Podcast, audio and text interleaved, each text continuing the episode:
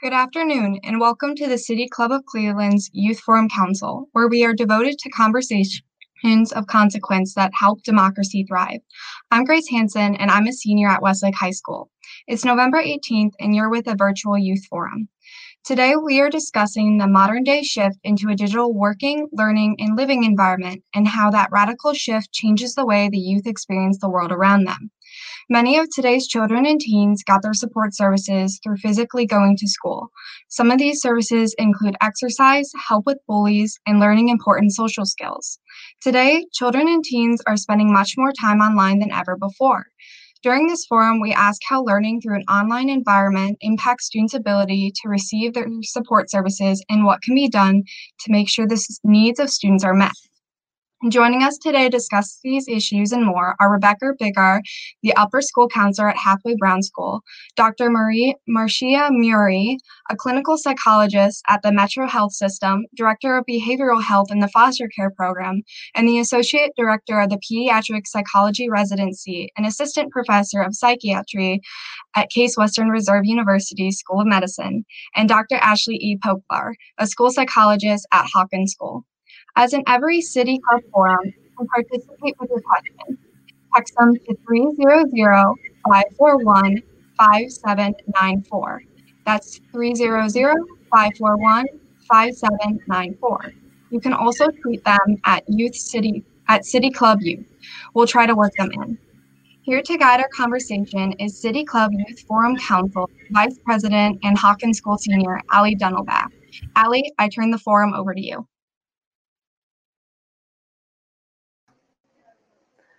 Thanks, Grace. And what a timely topic to be examining today, given the impact of the coronavirus on our lives and communication patterns.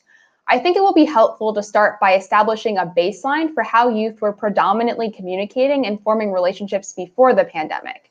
So, prior to the pandemic, how would you describe what you perceive to be the communication and relationship building habits of adolescents and youth? Um, Dr. Murray, if you'd like to start us off. Sure. Um, so prior to the pandemic, uh, hard to remember that time, right? But um, prior to the pandemic, it was a much more, you know, definitely much more balanced in how youth formed relationships and would communicate with each other. So it was still, I think, pretty heavy with um, social media, so the Snapchat and, and things like that. Um, so social media was still pretty heavy, but I think the way the relationships were started um, was a lot more in person um, and then maybe like the social media would be maintained. So if you would meet someone, you know, in person, then you would, you know, share social media and then continue the communication that way. Um, but still a lot, but not necessarily where the relationships started.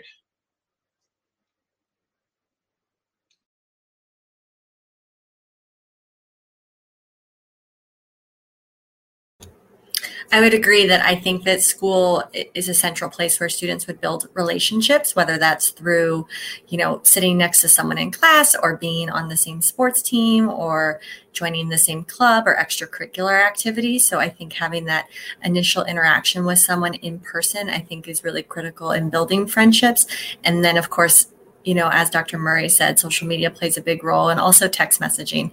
You know, for a lot of my students, I always hear that a main kind of source of way that they communicate with their friends when they're not in school is through, you know, group text or individual text or direct messaging through social media apps. And I think too, a lot of the nonverbals, you know, the knowing look at one another when somebody um, walks in that you hadn't seen in a little while or that an inside joke pops up um, that would happen. Another piece is just the the social dynamics of different groups in the same space, sharing the same space, talking to people that they may not talk to um, via social uh, media on a regular basis, but they'd see each other in the hall and acknowledge one another's presence. Yeah, all key parts of communication before the pandemic. But let's transition to talking about communication among youth and adolescents in the pandemic age, which has in many ways affected how we're able to form relationships. So, one thing that we definitely see is that social distancing, virtual school, and other such guidelines have made it difficult to retain social contact. So, how have you seen this physical distance play out in the lives of youth? And are certain personality types more equipped to adapt to this virtual world than others?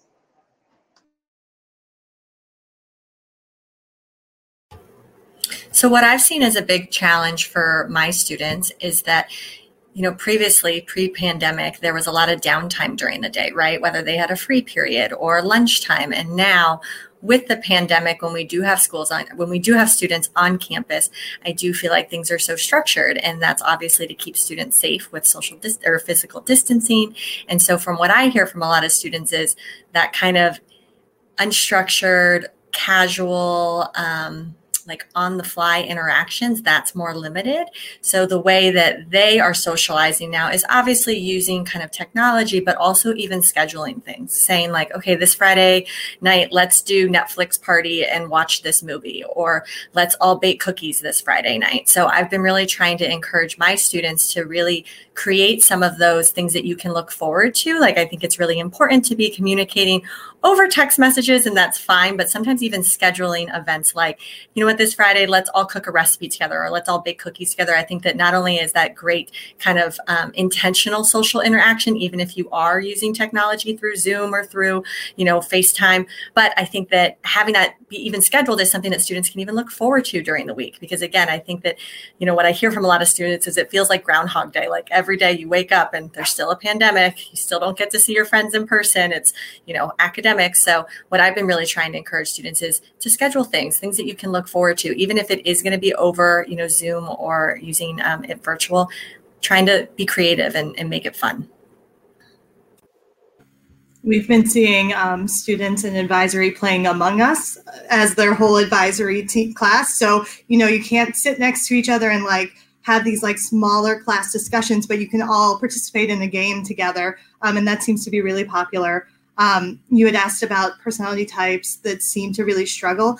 I, I wouldn't go so far as to say a specific personality type, but I have noticed that new students and freshmen are really struggling because they're not able to navigate that normal social hierarchy and try to find and make new friends. Um, and it's really difficult to read those social cues when half of your face is missing. Yeah, I think it's a lot. It's so many different things that have changed since um, with this pandemic. Um, you know, a lot of kids in Cleveland are not going to school at all. Like they haven't, they just haven't had any in-person contact. And I know that when the pandemic first started, a lot of um, youth were reporting, you know, just feeling first maybe bored, then um, some isolation, you know, some sad, some down, um, a lot of stress with the transition to telehealth. You know, schools really quickly went to telehealth from, you know, it felt that way, right? And so for the kids, the schools were learning, but the kids were like trying to figure it out, navigate that too. They were really, really stressed. Um, so a lot of negative things, I think, at first, like, you know, the isolations, maybe sadder down, more stress, like, you know, which everyone was feeling.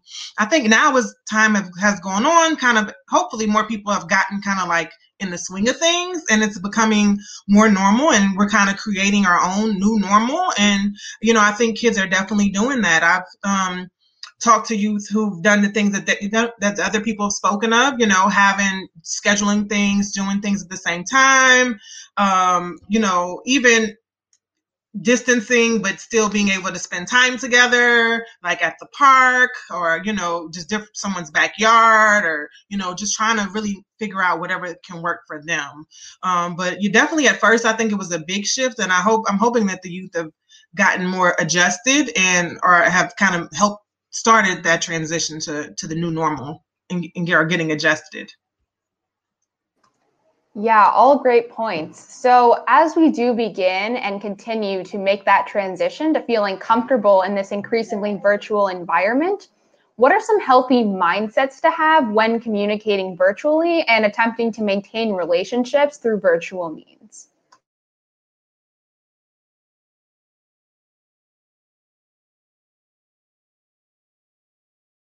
I'm going to put out the safety piece. Um, I work with an organization that uh, combats human trafficking. And so, one piece that I'm always concerned about is when students start to connect with individuals that they don't know and that haven't been at least filtered through people that they do know and jump right into the very in depth relationships, sharing a lot of personal details because they, they want that connection with others. Um, so, for me, that's one piece that's always in the front of my mind is if you're going to be connecting with others through um, online means having had that connection or at least know somebody that has a connection with that individual um, to filter them through first? I think for some of my students, I hear them say, well, like, what if I reach out to that person and they you know don't respond or they don't want to hang out like kind of maybe some of that social anxiety i try to help them with the mindset around that common humanity piece. You know we're all living in this pandemic. We're all trying to navigate how to foster kind of deeper friendships and relationships through this very very weird time. So everyone's kind of in we're all in different boats in the same storm right? And so i try to encourage my students around that idea of common humanity of the idea of like even though right now you might feel like you're the only one that it, maybe might be struggling or might feel lonely or um, things might be hard remembering that a lot of people are in the same situation as you. And so that social connection i think is a really good buffer to that that pandemic stress. I agree, and I think another thing that's I think is also important and connected is about how to as much as you can try to make like meaningful connections and maintain the connections that you already have. And sometimes that social anxiety does get in the way or oh they didn't text back fast enough or oh they didn't want to facetime or whatever you know. But um really putting yourself out there just trying to make those new connections and trying to um when i say make connections i'm talking about people you know. Because we want to also the safety is really important. I'm thinking about people that you probably already do know um and just trying to grow those those those relationships and those friendships. And I think using things that the school organizes, whether it's clubs, whether it's extracurriculars, even if it's virtual, as ways to make new connections or deepen those friendships. So if you're really interested in gaming, you know, I know that a lot of schools now have like a gaming club. So if that's something that you're interested in, that's a great opportunity for, for you to put yourself out there. You're in this club you know maybe you have virtual meetups with you know maybe a teacher facilitates it or maybe not. But again that's like an opportunity for you to even kind of deepen those friendships maybe make new friendships but again with people that you know you you know you go to the same school different pieces like that. So again just like dr Poklar was saying making sure that you know you're being safe and you're not connecting with you know strangers that you don't know on the internet. Yeah. So this year has not only um, led to a pandemic, but also there have been a culmination of a number of other really um, influential and important events in uh, youth lives this year. Um, from pandemic updates to election related events, um, social media has impacted the way that youth obtain their information, especially given that we're already spending a lot of time online. And in many ways, it's become a replacement to reading or watching the news. So, what are the psychological and personal effects of receiving information from social media platforms? That's a really great question. And I think um, you you kind of hinted at it, but it, 2020 has been a really rough year. And, you know, some people refer to it as a pandemic within a pandemic, and specifically not just talking about COVID, also talking about racism in here in America. That's really a ongoing issue. And I think um, when you think about the things that we've all seen over social media, um, it, it, it's traumatic. And um, I think as youth, you have to be careful what you're looking at protect yourselves. Um, so just because someone sends you a video doesn't mean you have to watch it all or look at it or and take that in or watch it over and over because those things can be traumatizing and can have a negative impact um, on your mental health, on your physical health, um, on you, you all around. And so I think that it's really important to you, you know, typically I would say parents need to do this, but you as the youth or old can, if you have a social media, I would encourage you to kind of be responsible and protect yourself and not just be aware of what you're taking in. Um, you know, some adults do that even with the news. Like you can't watch too much of the news; it's really negative, you know. And so you, you got to be careful of what you're what you're taking in, what you're seeing, because that kind of it has a big impact on you and how you feel. Yeah, I would say really checking in with yourself and noticing how does it feel when you're sitting there and scrolling for a while and you're reading, maybe it's the news or maybe you're looking just at your feed. Like, are you noticing that after you feel drained? Are you noticing that you feel more full and connected? Like, what are you noticing about yourself? So I always say that, you know, social media is an amazing tool. It's a great way to stay connected. But if you find yourself endlessly scrolling and at the end you feel really low or you feel really down or you're feeling depressed, maybe you need to set more stricter boundaries for yourself. Maybe you say okay i'm going to set that you know the screen time you know limitation on my phone around. I'm only going to go on instagram for you know 30 minutes or you know whatever that looks like for you. Um, but i think again as dr murray said really kind of checking in with how does it make you feel? And then again there's so much information on social media too when it comes to news. So making sure you're fact checking that too. So if you read something and you think gosh this is really interesting you know maybe finding some additional sources and um, you know talking to different people about what you heard and making sure that what you are hearing is factual because there is a lot of misinformation out there as well. I strongly recommend not going through the social media feeds while you're in class. Um, and I know that's hard because it's right there. I have like 12 tabs open right now as I talk. Um, but being able to set the boundaries for when you're using the social media and making sure that you're fitting time in that's not tied to that. So, again, whether it's time with friends via an online platform or just time to reconnect with yourself. Um, and you can curate your feeds to be more positive. It takes a little bit more work and a little bit more looking, but um, you can purposely pick out news feeds that make you feel better about the world or about yourself. Um, so I strongly encourage making sure that you're looking for those positive ones as well. And as a school, um, I bit the bullet and got an Instagram account so that I could put information out during this time I mean, I think that's a space for parents and schools to have some say and some power in this as well. I was I just want to highlight what Dr. Poklar already said, but you can control what social media you're taking in. So you might need to unfollow some people. If someone's always negative, always dramatic, always stirring up the pot, you know, you might need to shift that and, and go away from certain things. And I think I'm saying that, but we all know people who are like that on social media. Um, don't follow them. Unfollow them. Mute them. It's all kind of ways that you can um can adjust right? And they don't even have to know you know? Um but you have you it, you have your you have the power and i want you to take that power and definitely use it and I always encourage kids if if it's hard for you to have that conversation with your friends that you know oh I didn't see that because I don't I'm not in social media or I don't want to be and that can sometimes be an awkward conversation. Blame it on blame it on your parents, blame it on your guardians. My mom won't let me have my phone after eight o'clock when in reality maybe you really don't want your phone after eight o'clock, but that's a hard conversation to have. Yeah, great points. So students are having to spend more time on screens due to virtual school, um, trying to stay in connection as much as possible. So, how do you recommend that students avoid screen burnout when they use all of these digital platforms all day? So I would say, you know, a huge piece is you're on screen all day, right? Doing Zoom classes, whatever that looks like for your school.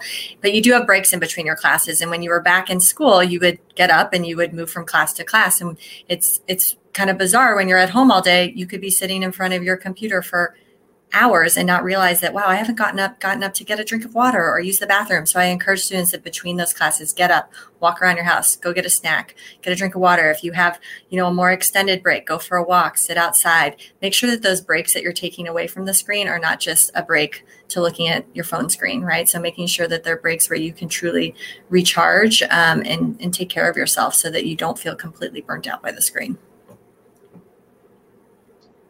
and also after school as much as you can um, doing things that are active. So as much as you can be active going for walks going you know it's not too many places we can go and be safe but um, socially distance activities getting out of the house as much as you can. Like she said even if it's just sitting outside not being stagnant. Even if it's even if it is at home but maybe doing like a exercise video or workout video or something you just have to really move around because you're not moving around nearly as much as you're used to. You know, so many things have been canceled that you're not moving around. And so it's really important that you can do that. That's not just important for your physical health, but also for your mental health during this really difficult time. So, as much as you can, find and figure out ways to be active. And if you can combine um, being active with connecting with your friends, that's even better because you're, you know, two birds, one stone.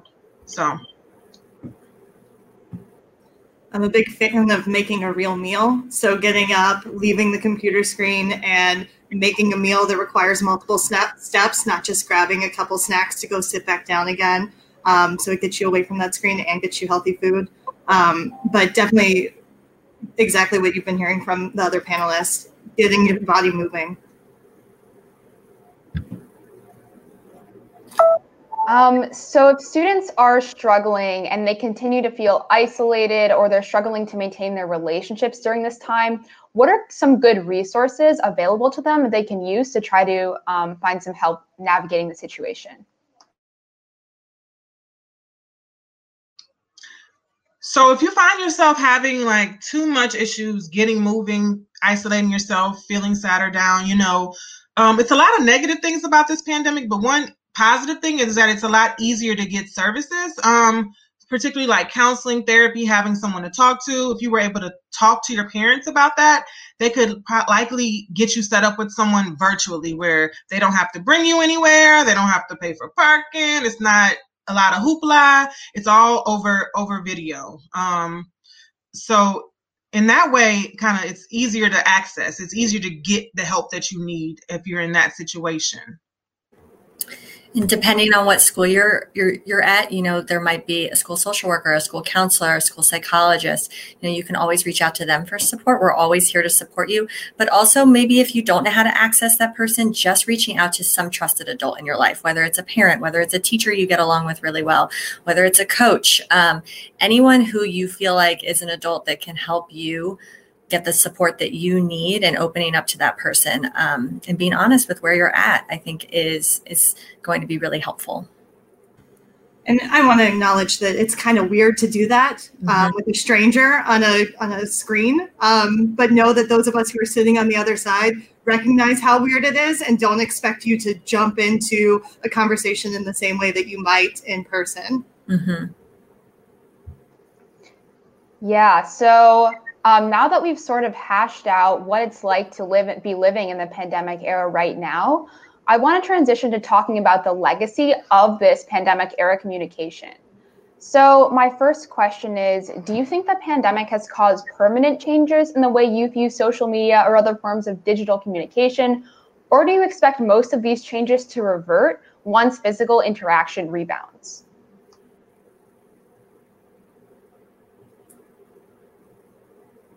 That's a great question. I, on my end, um, I'm definitely using it more for uh, professional related things, for pushing out um, different resources and different information to both the students and my larger network that I never would have done otherwise. And I don't see that changing. I've done a lot more whole school related um, programming pieces that never would have happened without this, but probably I won't ever stop doing because they've been so beneficial um, and focused on everyone and not just the few students who showed up in my office. I think for for teens and students, they're going to continue to use social media and technology to connect. But I also think there is certainly a hunger for being back in person and having that in person connection. When I hear students tell me that they did get to see their good friend over the weekend and maybe they went and got Dunkin' Donuts and sat outside at the park, they say to me like that felt so much more meaningful or deeper than just texting a friend. And so I do think it's a balance of, you know, there are so many benefits to technology, but I think that that in-person piece I do think is really valuable. So it wouldn't surprise me if students continue to use social media and technology to to foster relationships, but again, really had a lot of gratitude for that in-person connection because now they realize how meaningful that might be to them. Yeah, I agree. I kind of I think that it'll go back to how it was before the pandemic for teens because teens always communicated a lot on social media. It's not like they didn't do it much mm-hmm. and now they're doing it a lot. It's like they're doing a lot and ugh, now they have to do it for school more. but as far as the social media piece, it's still um, a lot and I think will continue to be a lot. But I do agree that if we think about what hopefully hopeful I'm hopeful that will be a permanent change will be the gratitude that we'll have once we're able to be back together in person maybe four feet apart. I don't know if that ever happens again. Um, yeah, so I definitely think the gratitude I think will be will be different. I think too the access to support um, now ha- needing to access support through online methods or through teletherapy, um, knowing that you can still do school even if you're um, home with mono for weeks at a time. Um, I think that that will change for students to their ability to seek support and to have multiple different avenues to do that. and I do hope that telehealth continues to be a, a thing and that it's something that m- mental health um, and you know doctors continue to value because I do think there's a level of access with that that I think has been really a bright spot of the pandemic. I know there's not too many bright spots or silver linings, but I do think that access piece has been really helpful, and I hope that continues. I anticipate it will for sure. That's what we've been told that it might not go back. You know, it might not be as high as it is now, but it will definitely continue to be available. Yeah. Yeah. So, as we kind of hinted at earlier, it's been pretty hard to maintain um, some like close relationships, especially for students that are um, less able to form that structured social time together. So, what are some strategies for rekindling relationships that individuals might have lost throughout this prolonged virtual environment? That's a great question. I do want to hint at like um, I know that this is my maybe I don't know the youth who are listening. Maybe they can chime in, but it's been my impression that a lot of um, kids are doing a lot more like group chats, and um, I just kind of like want to talk about that a little bit because whenever people get into groups um, the the influence of groups can be positive or negative, and sometimes with teens, it kind of can go in the negative direction. It can, you know, influence people to maybe say things they might typically not say, or consider things they typically wouldn't say. You know, as psychologists, we know the impact of groups can be really, really high, and so. I think that I think teens, well, whoever youth, I just want y'all to kind of be aware of that when you're in these groups of not letting it get you out of who you are as a person, because they, they tend to do that. Um, and so just being careful that not losing who you are to try to fit in in this group. Um, I think is really is important for you guys to think about. And also, I think that um, with with getting these connections, groups are okay, but you know, maybe smaller groups or more one-on-one would be a more meaningful way to foster connection. So maybe if I'm in a group with somebody and I'm like, I haven't talked to them in a while, maybe I'll start a side text or a side message with them and kind of talk, talk to them one-on-one to kind of build that relationship and, um, you know, solidify that connection. Along with what Dr. Murray was saying, um, something that I often ask teens to consider is who makes you feel good to be around or to communicate with and who are you able to be your authentic genuine self with? Who are you able to just show up and be whoever you are in that moment without having to um, change or adjust to meet that person's expectations? Those are the people that you should be reaching out to one-on-one the people that make you feel good and allow you to be yourself yeah, I agree. The people that you can be authentic and that build you up, that when you finish hanging out with them, you feel positive. You feel like you're the best version of yourself when you're around them. I agree with that. And you're not feeling like you have to change yourself to be around them. Yeah, for sure. And it's it's super important to talk about the impact of group communication versus individual communication.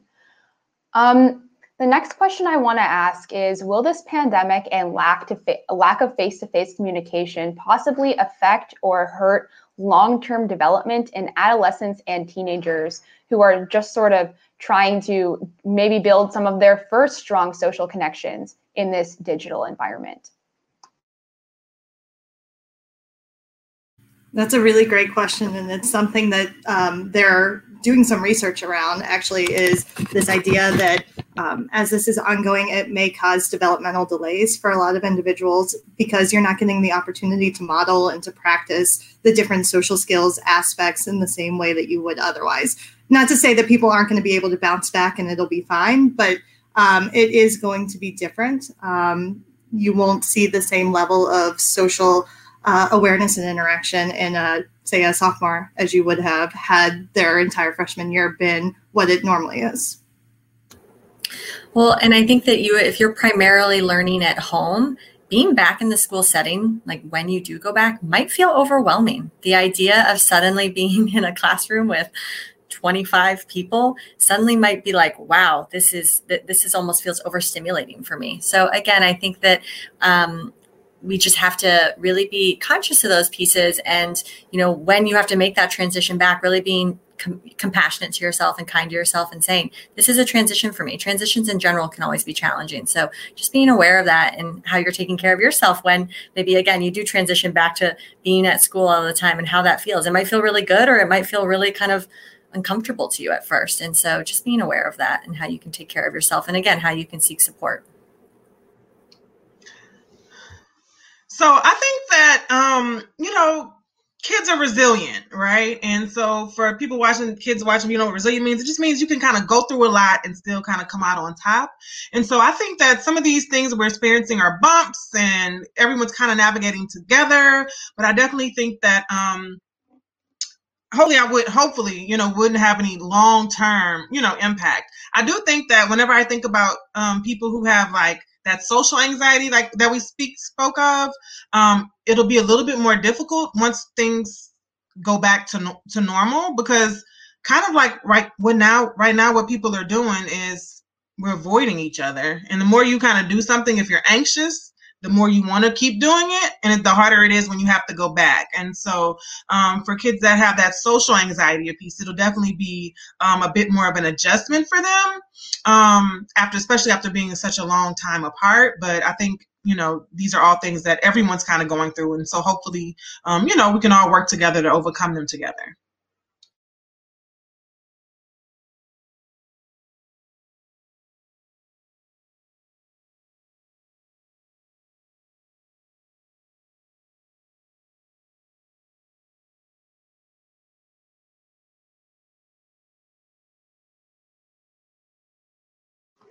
Okay, so now I'm going to be turning it over to Christina for our uh, mid-forum announcement. Okay, thank you, Allie. Good afternoon. My name is Christina Benson, and I'm a sophomore at Hathaway Brown School, as well as a member of the Youth Forum Council. Today's Youth Forum features a discussion about the increased use of technology and digital communication during COVID 19 and how it is affecting the mental health of young people. Today's panel features Rebecca Bigger, the upper school counselor at Hathaway Brown School, Dr. Marshina Murray, clinical psychologist at the Metro Health System, Director of Behavioral Health for the Foster Care Program, Associate Director of Pediatric Psychology Residency, and the Assistant Pres- Professor of Psychiatric for the psychiatry for the Case Western Reserve University School of Medicine, and Dr. Ashley E. Poklar, school psychologist at Hawken School. Our moderator today at the Youth Forum Council is Vice is Youth Forum Council Vice President and Hawken School Senior Ali Dettelbach.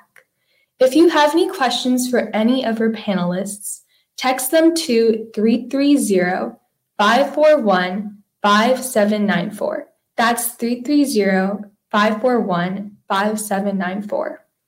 You can also tweet them at City Club Youth. We'll try to work them in. May we please have the first question? So, the first audience question we have for today is How are school psychologists, counselors, and other mental health support specialists adjusting to working in this new normal?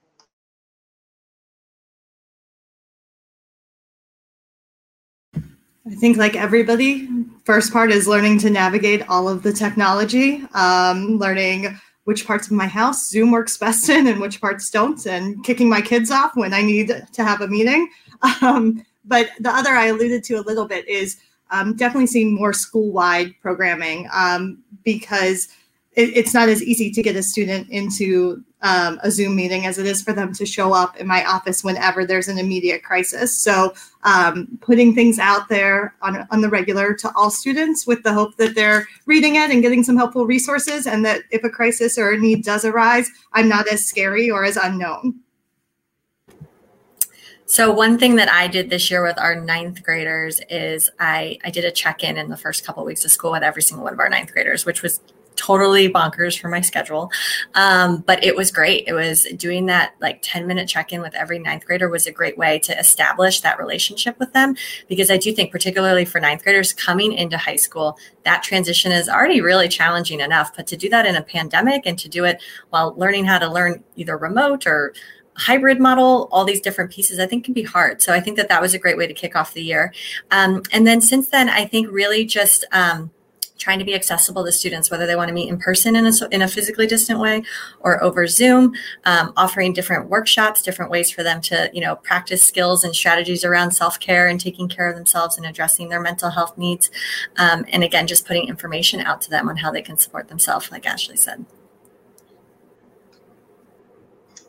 So I would say mental health supports people we're adjusting the same as everyone else and we're also helping our patients adjust. So helping um, students adjust. And i think um, one of the ways i've been adjusting is just by really being honest about it right? I think um, you know kids can appreciate our honesty like i don't know what's going on. Is wild over here or you know you know especially you know march april was a lot going on. And, and you know so just really being honest and transparent in some ways because everyone is experiencing kind of the same thing. We might not feel the same way about it but we're all kind of going through this together and i think just being honest like it's an adjustment for us and then checking in with students about how they're adjusting as well I think another piece that has been helpful at our school is I've been really trying to support our teachers around creating space in the classroom to do emotional check ins with students. So to say, like, how's everyone feeling today? Give me a scale of one to 10. And I think that I've heard a lot of feedback from students like, wow, it's nice to have the first couple minutes of class just to even like check in with myself and realize where I'm at. And so, um, really encouraging not just me as a professional and supporting students with those mental health and emotional pieces, but also encouraging our teachers to really like double down on just the social emotional piece because we know that this is such a hard time for for adolescents and teens it's hard for all of us but i imagine if it's hard for me as an adult i can only imagine how hard it is for a teen and an adolescent so Yeah, and thank you all for just um, providing some really, really helpful resources during this time that's been really difficult for youth. Um, the next question from our audience is Many parents have made the decision to keep their kids home entirely during the pandemic. How do these kids get the help they need, especially less fortunate students? So I'm not sure if this question um, is referring to like when they say the help they need, um, like social support, talking to people. I'm guessing maybe that's what the um person who wrote the question means. Um, so again, like we kind of touched on, I think that just because they're not going to school, real really still finding ways to make those connections as much as possible, right? So even if it's asking your parents if they'll be okay with you having a friend come over and sit in the backyard eight feet apart outside or something, you know? So I think um, really, you know, trying to figure out new ways to, to connect. Um, and I've heard some really creative ways on you know, piggybacking on what Dr. Murray said, like I had some students say that, you know, they go to Swenson's, which is you know this drive-in kind of burger place on Cedar, and they like parked two cars apart, so they're not in the same car, but they like roll down their windows and they eat their food while they're like sitting in the car. Or, um, you know, this summer they went to like drive-in movies. They're like, we had never been to a drive-in movie before, but they started, you know. So I think just being creative about the ways that you are seeing each other in person, even if you have to be physically distant. Um, and as Dr. Murray said, just trying to figure out ways to to foster that connection. Again, I can only speak to my school, but I know at my school we've been trying to offer like Zoom lunches for the kids that are fully remote so that they have a space that they can come and hang out and talk and see their peers and stuff. So and and I don't know if the less fortunate piece was tied to financial um, needs or students who just can't access the the online get-togethers in the same way.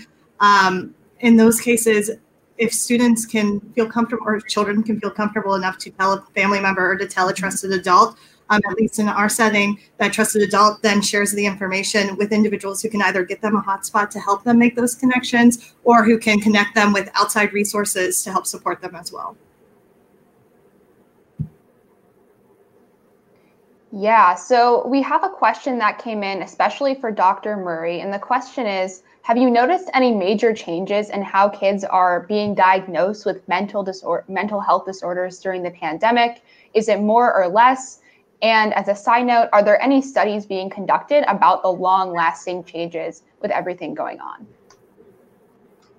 So I'll start with the last question. Actually, I'm pretty sure there are studies going on that are looking at the lasting changes about everything going on, but we won't know the results. Those studies would still be ongoing right now, and so we won't know until closer to the end, if, if that if that if that exists. Um, so as far as how kids are getting diagnosed with disorders, um, so I feel like a lot more people are reaching out for therapy. Let me start there because of the stress of everything that's happening.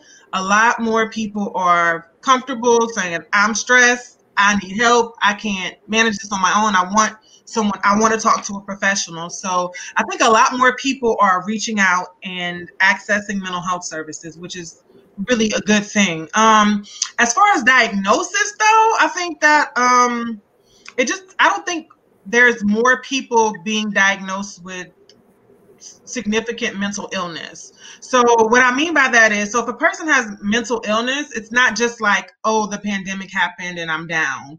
That wouldn't necessarily really mean they like have depression or anxiety. And we that's something that we would consider an adjustment disorder, which is kind of like low grade. Um, so as far as like this, the real mental disorders, we don't really see a lot more of it. But maybe if a person does have a mental disorder already, and maybe they were doing okay before the pandemic, the pandemic might cause them to have an episode where they might sink more back into their depression if they already were diagnosed with it. Um, so that's kind of how I see it. I'm that's that's that's what I see.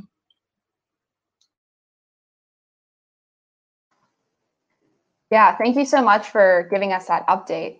Um, so the next question we have is how can you manage stir craziness or a challenging family dynamic caused by being in your house with your family for a lot of time? Yeah, I think this is real. If you're spending time at home and your parents might be working from home, you're learning at home, it can be hard. And so, and I imagine it can be hard for your parents or your siblings as well. So maybe it's even sitting down and I know this sounds kind of cheesy, but having like a family meeting and saying like, how can we, how can we, how can everyone get their needs met here? Um, if you feel, like it's a rough family dynamic, I think it's also trying to find that safe space in your house, right? A space where you feel like you can relax and take care of yourself. Um, and then, of course, you know, again, I think you can always reach out to maybe that trusted adult at school, like a psychologist or a counselor or a social worker, if you are struggling to get their support with that as well. You know, sometimes they can always help kind of vocalize things to your parents as well and kind of help you guys solve some of those issues, mediate some of those pieces, or help refer you out to a therapist that does really great work with helping families. Because again, I do think that this is not just a stressful time for teens, this is a stressful time for families in general. So it can bring up a lot of emotion and, um, like you said, some ch- challenging dynamics in the home. Yeah, I agree if your family dynamics are calm enough, I definitely recommend having a conversation. Yeah. Um, it's not it's not the funnest thing to do all the time, but it definitely is helpful. If you're worried about how the family dynamics will be, I definitely suggest reaching out to a trusted adult and we can be pretty tricky in how we do this where we let parents know that it's just the expectation or the or the encouragement for all parents to give their their their child you know 2 hours in their room doing their work or whatever it is that you feel you need in the home um, it doesn't have to be something that we point our fingers at you and say oh well your child said that you needed to do this. We can word it in such a way that um, we're not putting anybody on blast. Yep exactly.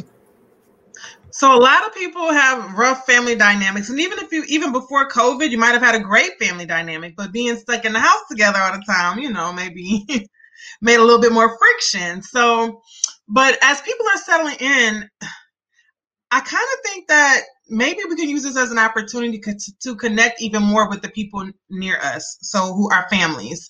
So rather than like you know you know maybe it's the brother older brother or sister that you don't really get along with or y'all always argue over something um, maybe trying to figure out a way to connect with that person or just connect as a family. So maybe doing things together making cookies making dinner um, finding something on Netflix that y'all all love. Like how many people have connected that way? People connect that way all the time. So um, but maybe like figuring out ways, even if it's like a maybe more stressful family dynamic, finding something positive that the family or even a couple of individuals in the family can do together. So you're kind of connecting and also de-stressing at the same time. Yeah, we definitely became a Star Wars family over the first part of quarantine.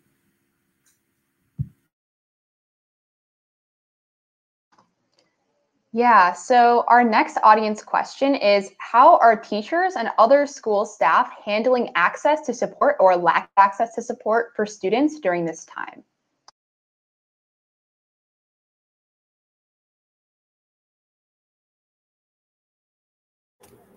So in our school, you know, teachers can always refer students to me. They can also refer students to our learning specialists for support. You know, I know one thing that I've seen a lot with students learning at home is issues around just figuring out how to be organized, how to plan your time. There's so much unstructured time that sometimes that can be really challenging too. So our teachers will refer students either to, to me or to our learning specialists. Um, again, I would also say that in my role, I've also been trying to give teachers and our advisors as many tools and, and, resources as well of how they can support their students and again kind of supporting them with the mental health and the social emotional piece um, and then of course if i ever have a student that i feel like needs that outside support in addition to school-based support that's when i'll connect with either you know their family with their permission things like that as well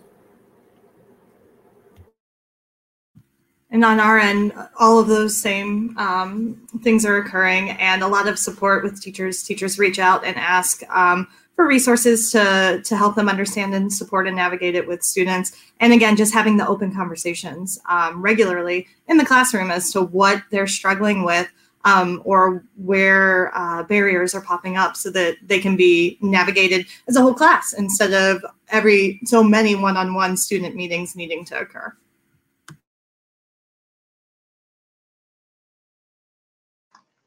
Yeah. So, oh, I'm sorry. Did you? I was just going to say, I think we also acknowledge that I think teachers are also feeling the brunt of the pandemic as well. So I think it's also helping the teachers kind of like take a moment to like check in with themselves as well and take care of themselves because I do think that they're also working double time trying to navigate, you know, the technology and student relationships and meeting all these different needs as well.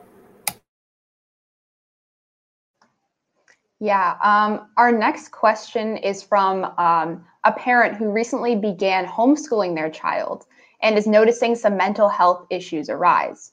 Um, they note that now they appreciate teachers a lot, but they're finding it difficult sometimes to get resources as a layperson and not a teacher. So, what are some ways that homeschooling parents can seek help uh, with these mental health issues that their children are experiencing?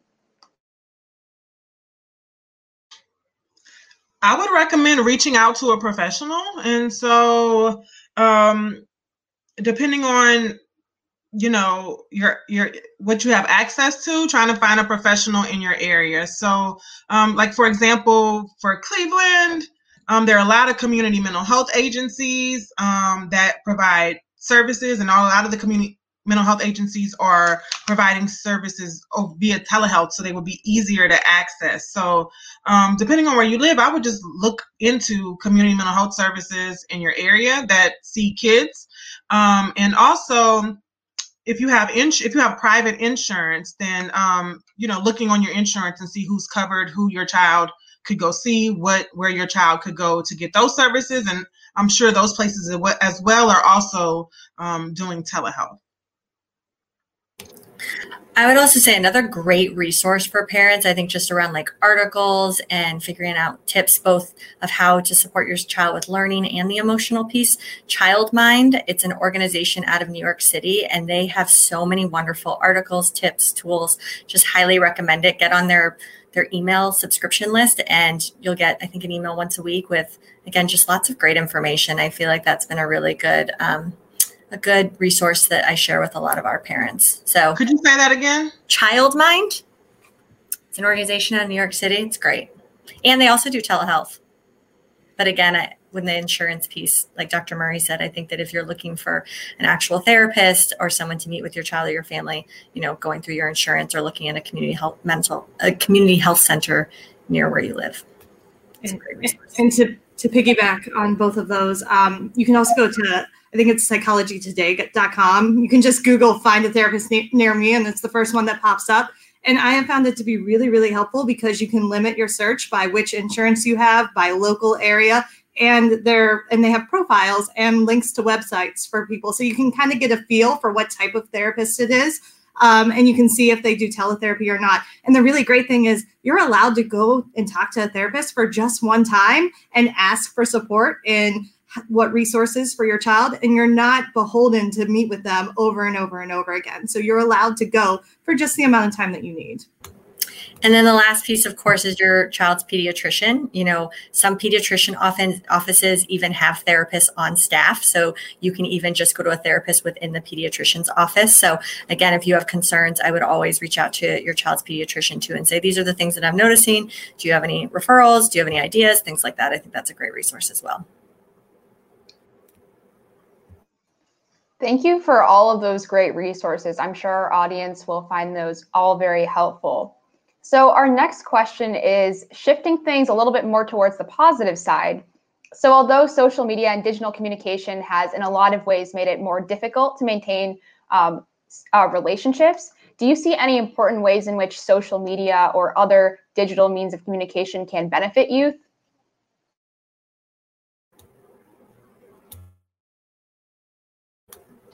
Absolutely. Right now, it's one of the um not necessarily social media but just technology in general um right now it's the main way that they are forming these connections so um you know I know so many kids who are like FaceTiming their friends all the time, talking, connecting, um, doing those things that way. So in that way, technology is is a, is really a lifesaver that we can't be together physically, but in a lot of ways, technology allows us to feel like we're together, even if we're not physically together. Um, it still kind of gives us that connectedness. So I think that's one of the huge benefits of technology right now.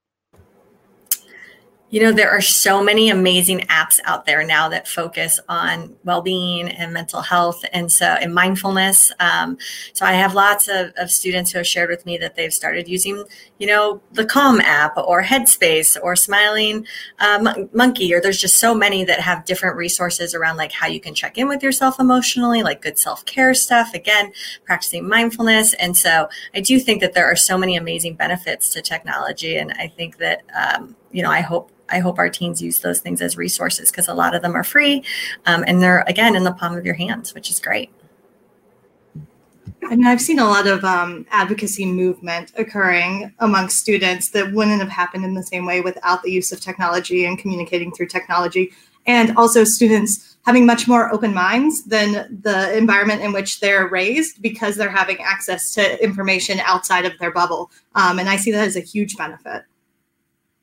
Well, and I even think of this forum right now. You know, if we were in person, how many students would be able to leave school that day? You know, how many schools would be able to provide transportation, all these different pieces. And now here we are, we're on, you know, this platform. I don't, I forget what this platform is called. It's not Zoom, but, but we're here and we're having these like really great conversations and hopefully lots of students are getting access to this. So um, I do think that there are so many benefits. Yeah, it definitely has broken some accessibility barriers in a lot of ways. Um, our next question is about prioritizing.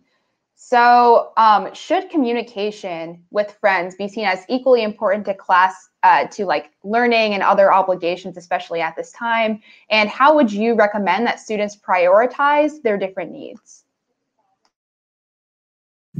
I absolutely think it's equal. Um, the way that I often talk to students is if you're creating your schedule for the day, yeah, you include your blocks or your assignments, but while you're creating that schedule, you're also including a certain amount of time that's just for interacting or connecting with peers and a certain amount of time that's just for decompressing and refreshing yourself. I would also say that I think that every day is going to be different, right? If you have a handful of tests tomorrow that you need to study for. Maybe today you really focus more on studying. Um, I mean, still find that time to socially connect and take care of yourself, but maybe today feels a little bit, your higher priority is academics, but then maybe tomorrow feels a little bit lighter academically. So you can really kind of, you know, the balance can kind of go up this way. So I do think that it can change day to day, but I think always finding time to connect with others and, you know, practice pra- using time to kind of restore yourself or recharge yourself i think is, is critical and i think social connection does that. That's a really interesting question i think because you know um typically you know i would say social connectedness is really really important. At the same time right now the main way that kids are connecting is over like technology and technology is kind of can be in, in, in, a lot of households technology is a privilege it's not necessarily a necessity or something that the kids can easily have access to so um, i think that's a it's a tricky question in some ways um, i think as much as possible um, youth need to definitely do whatever they can to to keep and maintain their social connectedness um, as as much as they can. I, I, know that that might not always be possible, depending on their home situation and depending on certain things. Mm-hmm.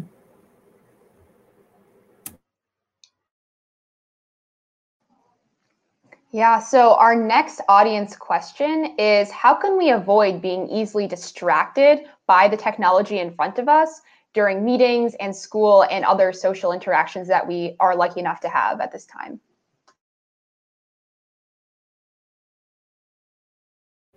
once you figure that out, let me know.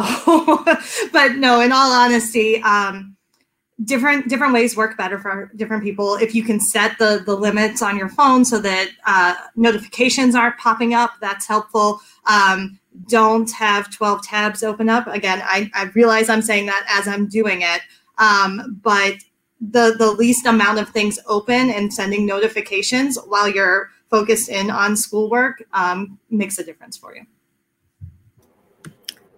Yeah, I would also say sometimes like I even have to put like my phone in the other room, which sounds crazy that I don't have that self-control, but but sometimes I need that I need that actual barrier. Um, the other piece I would say is if you're in a class, like actively taking notes, even if the teacher doesn't ask you to take notes, that's a way to kind of um, help you pay attention. It keeps you accountable to focusing on what the teacher is saying and what, what your peers are saying. So I think sometimes actively taking notes can be a great way to, to focus while you're learning online. Yeah, it can be really hard to focus. Um, I think, I think definitely not removing distractions as much as possible. So putting your phone away, turning off your TV, not having another laptop or a tablet in the background, all those things, you're gonna be like looking all over the place, right? Um, even if your phone or your watch, everything is is a distraction. So taking away all of those things so that you can focus. And I think um, as much as you can, learning about mindfulness. So, mm-hmm. mindfulness really just means being in the moment, in the now. And so, if I'm here with talking to you guys right now, I'm not like looking at my phone or thinking about what I got to do later, but just really being present in the moment. And so, as much as you can um, learn about that and learn those kind of techniques, it'll be easier for you to kind of I'm in class now, I'm in class. Now, when I'm not, I'm not. Or when I'm with my friends, I'm with my friends, but really being able to be in those different and distinct moments. Yeah, so just going back to a point we were talking about earlier, um, I think a common theme coming up among our panelists is the sort of equal importance of uh, things like school, but also social connection. But a student wants to know how can we explain to parents the necessity of technology and connection during this time?